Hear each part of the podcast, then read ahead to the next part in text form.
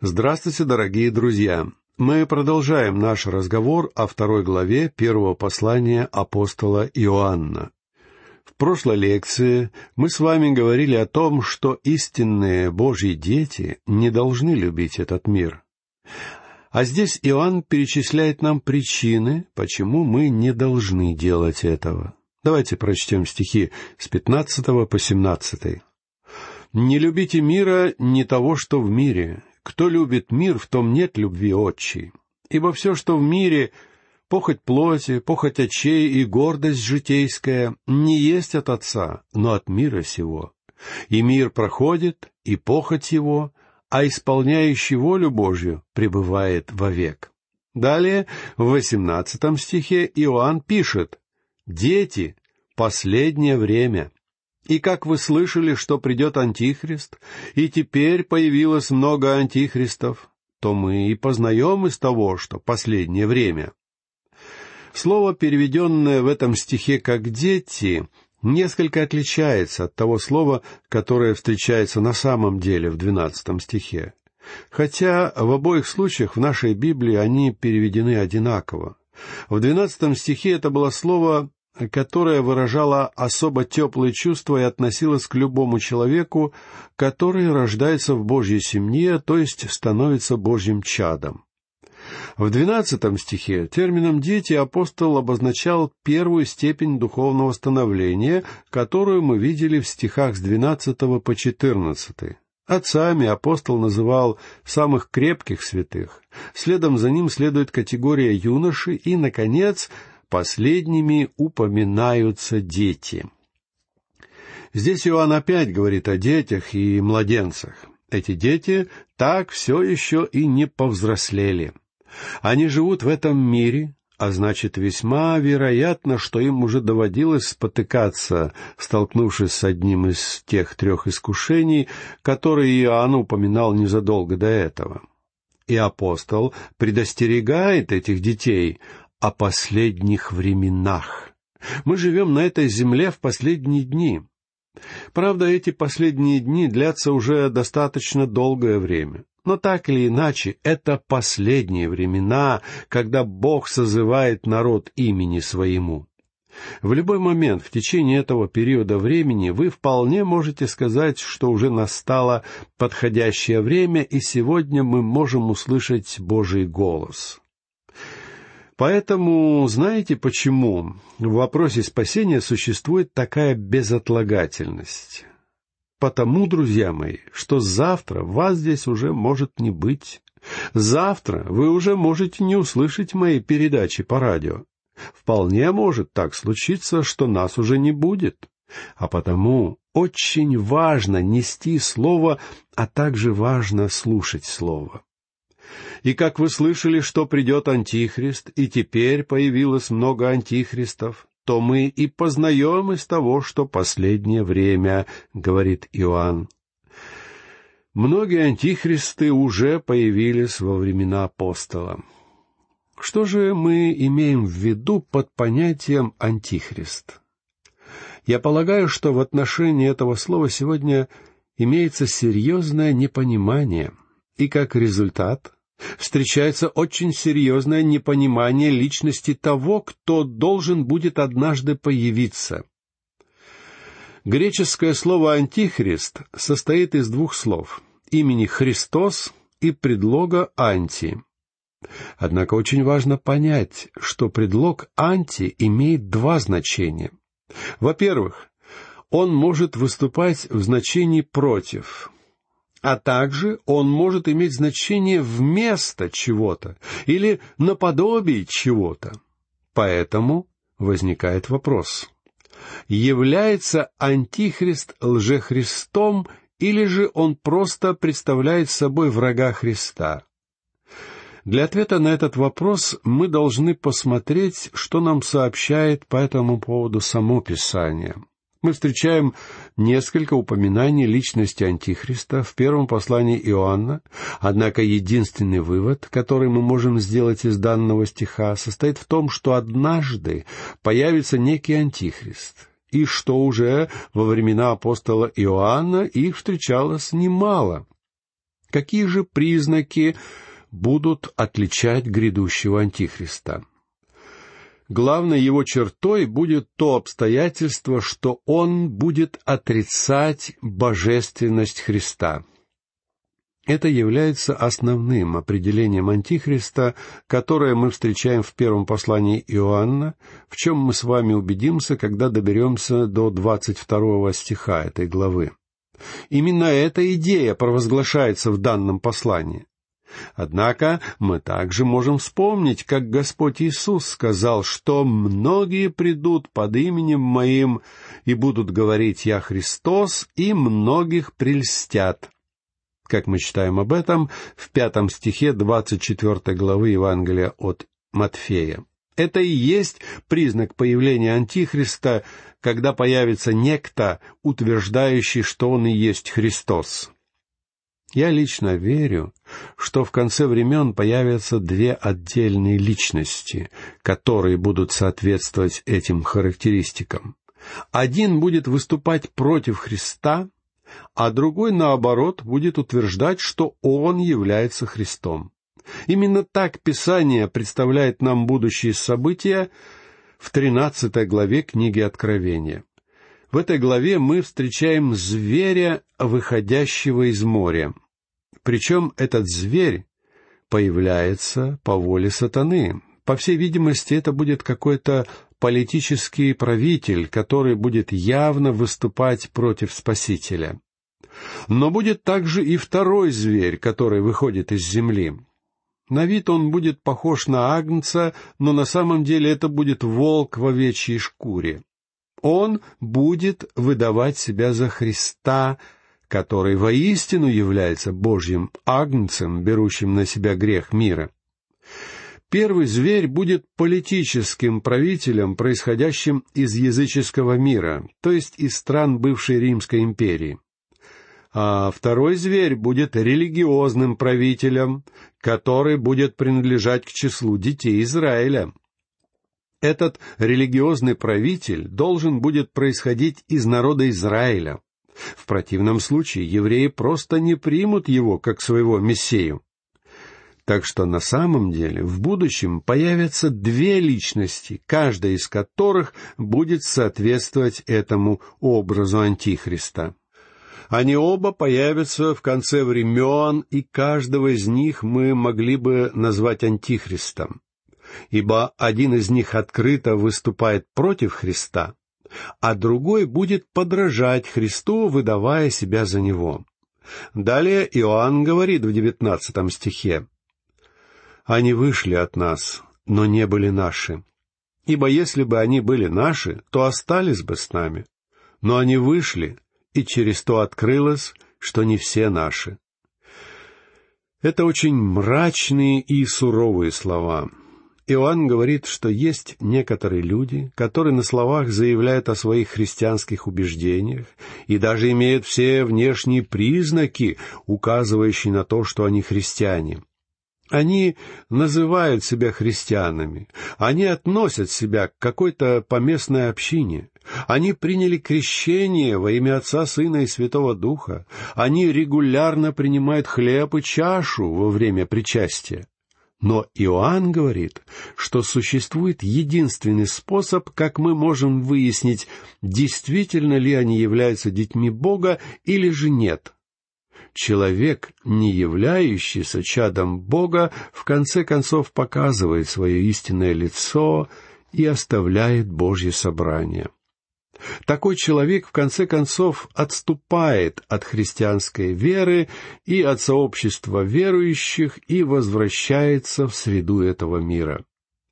Во втором послании Петра мы встречаем то, что я называю притчей о блудной свинье. Если вы помните, апостол Петр говорит в своем втором послании о вымытой свинье, которая идет валяться в грязи как мы читаем в двадцать втором стихе второй главы. Блудный сын, как вы помните, оказался в свинарнике. В отличие от него, некая свинья, наоборот, была вымыта и очищена от скверны скотного двора. И эта свинья попала в дом отца, стала весьма религиозной, очистилась и стала жить среди истинных детей. Однако вскоре она выяснила, что ей не нравится находиться в доме отца, поскольку она все еще оставалась свиньей. Поэтому однажды она сказала, «Пойду и возвращусь в дом моего отца». А ее отец жил в том же самом свинарнике, и она отправилась обратно домой. Она была вычищена и вымыта, но отправилась обратно в свой грязный свинарник. А когда она увидела всех своих родственников, лежащих в грязных лужах посреди свинарника, на ее ногах словно выросли крылья. Она подбежала и с разбегу плюхнулась в лужу рядом с ними, удовлетворенно заметив, что как здорово вновь оказаться в родной и милой обстановке. Почему? Потому что она была свиньей. Они вышли от нас, но не были наши, говорит Иоанн. Друзья мои, это суровые и даже жестокие слова, но так уж получается, что они доносят до нас истинную правду. Есть немало людей, которые называют себя истинными христианами. Но на самом деле они вовсе не Божьи дети. Помните, как Господь сказал Иуде Искариоту во время последней вечери, о которой мы читаем в двадцать второй главе Евангелия от Луки? «И вот рука предающего меня со мною за столом». Уже тогда, на самом первом причастии, присутствовал предатель Иуда Искариот.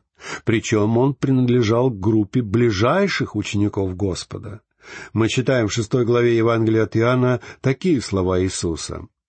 Иисус отвечал им, «Не двенадцать ли вас избрал я, но один из вас — дьявол». Именно это представлял собой Иуда, хотя на вид он выглядел как настоящий апостол. Он вел себя как апостол и даже обладал апостольской властью. Я полагаю, что он мог даже совершать чудеса. Он ходил вместе с другими, и никто никогда не смог бы догадаться, что он обманщик.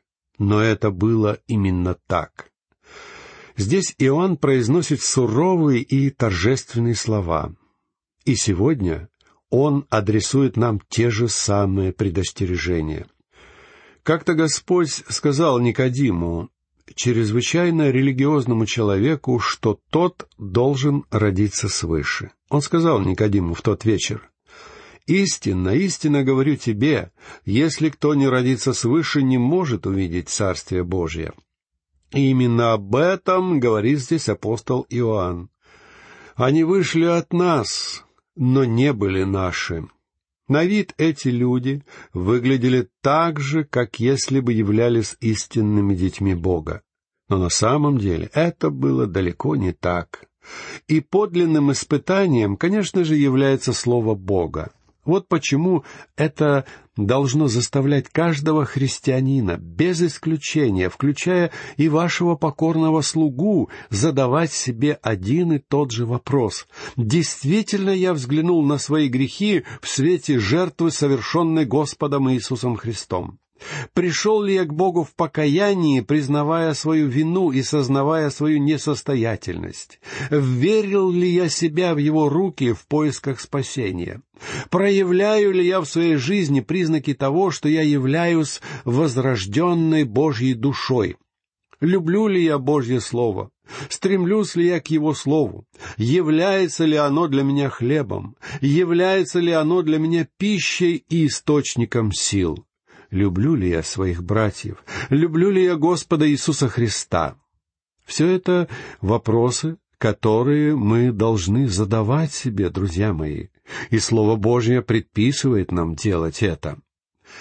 В своем послании к Галатам, после того, как апостол Павел совершенно недвусмысленно представил нам идею оправдания по вере, он двигается дальше, говоря в пятнадцатом стихе шестой главы своего послания следующие слова ибо во Христе Иисусе ничего не значит ни обрезание, ни необрезание, а новая тварь. В данном случае не очень важно, держитесь ли вы за благодать Бога, говоря, что в вопросе своего спасения вы не уповаете на свое членство в церкви или на свое крещение.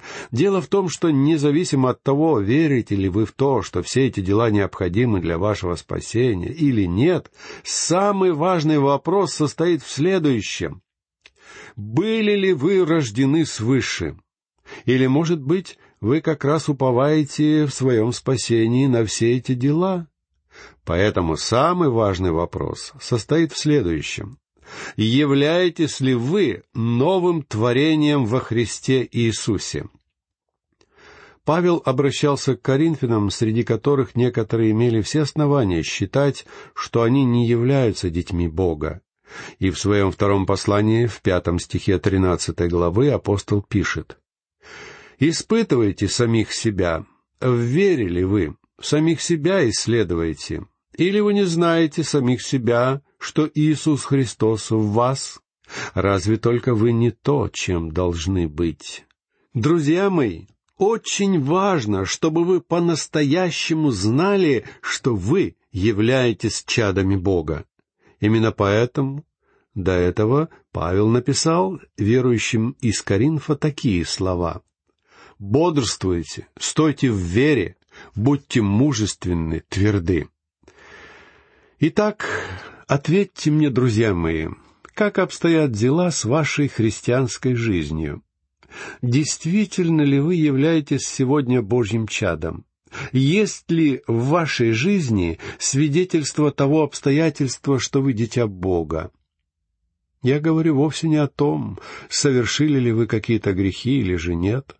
Я лишь говорю о том, что именно вы сделали после того, как совершили какой-то грех. Продолжали вы при этом жить в этом грехе? Блудный сын попал в свинарник, но он не остался там.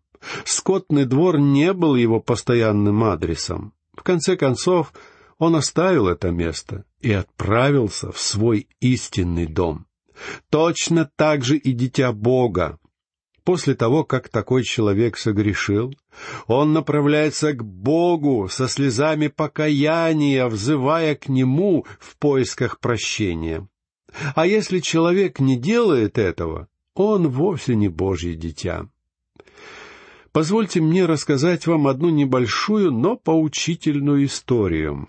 Я слышал эту историю от нескольких человек и встречал ее в нескольких вариантах, поэтому я не знаю, какой из них является достоверным. Однако достоверно известно одно. Эти события действительно имели место. Дело происходило в Лондоне в конце XIX столетия. Где-то в лондонских трущобах жила женщина, которая принадлежала к самой низшей и падшей части лондонского общества. Если называть вещи своими именами, то эта женщина была блудницей. И вот однажды она оказалась серьезно больна, осознала, что умирает. У нее был сын, и как-то поздним вечером она послала его за священником, чтобы тот, как она выразилась, помог ей войти. И этот ребенок пошел искать церковь. Он проделал достаточно долгий путь, прежде чем нашел красивую и очень внушительную англиканскую церковь. Он направился к дому служителя и позвонил в дверь. В ответ на его звонок вышел служитель. Этот священник посмотрел на маленького оборвыша и спросил, что ему надо. Ребенок ответил, «Моя мать умирает, и она велела мне пойти за вами, чтобы вы помогли ей войти». Поначалу служитель решил, что мальчик имеет в виду, что его мать-алкоголичка лежит где-то на улице и просит доставить ее домой. Поэтому он ответил ребенку, что ему нужен полицейский, а не священник. На улице шел дождь, и служитель не хотел выходить из дома. Он велел ребенку пригласить полисмена, чтобы тот отвел женщину домой. На это ребенок ответил, что его мать уже дома и вовсе не пьяна. Она лежит в своей постели, будучи при смерти, и хочет, чтобы какой-нибудь служитель пришел к ней и помог ей войти. Именно поэтому он и решился побеспокоить этого священника.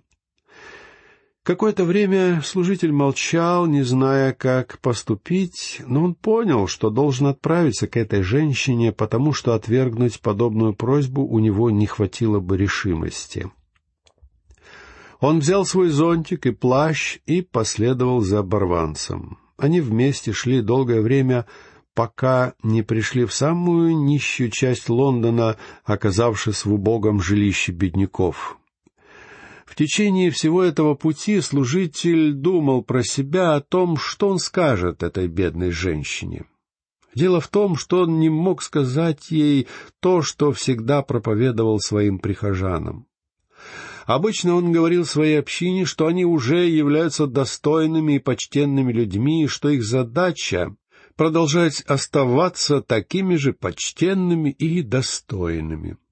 Поэтому он мучился мыслью, что же он сможет сказать этой несчастной умирающей грешнице.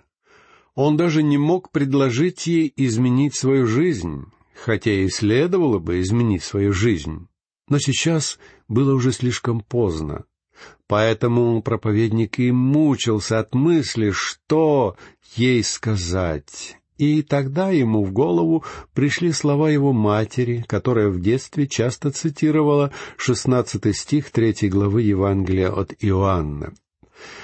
И тогда проповедник, усевшись у постели этой женщины, в отчаянии обратился к этому стиху.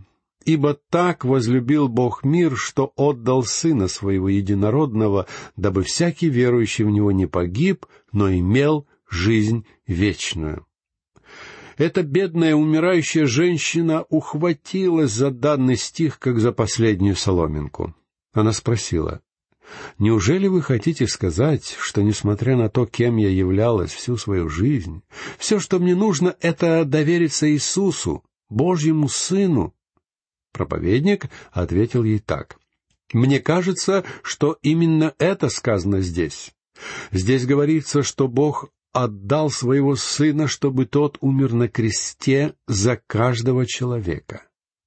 И эта женщина незадолго перед своей смертью приняла Христа как своего Спасителя.